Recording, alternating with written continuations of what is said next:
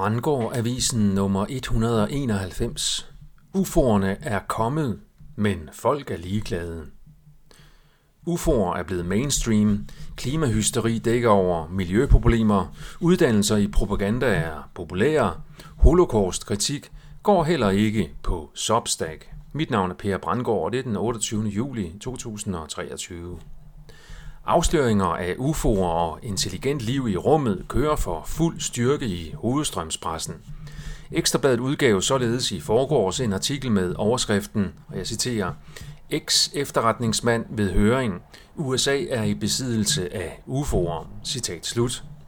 Nyheden kom fra Ritzau AFP, så historien er godkendt af magthaverne.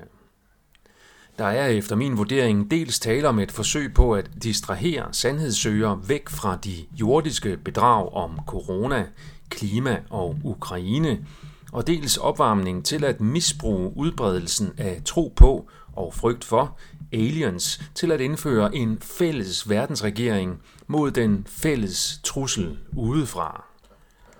Der er dog et stykke vej for propagandisterne at gå endnu, og det overrasker dem måske, at afsløringerne ikke har fået større tag i hverken hovedstrømmen eller den alternative strøm, hvilket egentlig også undrer mig, men det kan måske forklares ved en form for psykologisk mæthed over for bullshit i nyhedsstrømmen. Brownstone Institute har udgivet en artikel, der peger på klimahysteriet som dække over de reelle problemer med miljøforurening. Artiklen beskriver ganske præcist, hvordan miljøforkæmpere svigter miljøet ved at gå op i klimaet i stedet for miljøet. Klimaagendaen har fuldstændigt kuppet miljøagendaen, hvilket er særdeles skadeligt for folkesundheden. Miljøet kan vi mennesker helt sikkert gøre noget ved, mens det er noget mere usikkert, hvor meget klimaforandringerne er inden for vores kontrol. DR har udgivet en oversigt over de uddannelser, der kræver de højeste gennemsnit for optagelse. Tre ud af de ti øverst på listen er uddannelser i propaganda, det vil sige organiseret overtalende kommunikation, og de har ikke en kritisk tilgang til faget. På fjerdepladsen finder vi således kommunikation på Danmarks Medie- og Journalisthøjskole i København, der kræver et snit på 11,2. På femtepladsen finder vi International Business and Politics på CBS, der kræver 11,1.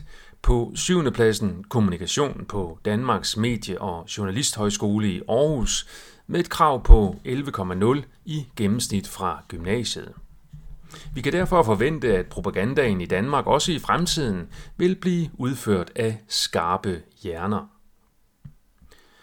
Kaos Navigator har udgivet en række artikler, der graver dybt i den fornuftige del af konspirationsteorier.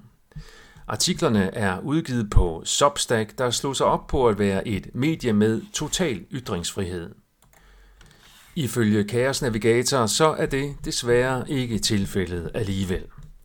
Hvis man skriver om forbudte emner og lader artiklerne være gratis, så risikerer man at få sin konto slettet eller suspenderet. Det mest forbudte emne synes at være kritik af den herskende fortælling om holocaust. Det grunder efter min vurdering i, at den fortælling er fundamentet for den sionistiske magt i den moderne verden. Hvis man er kriminel med så stor magt, at man kan gøre afsløring af sin kriminalitet forbudt, så vil man selvfølgelig gøre det.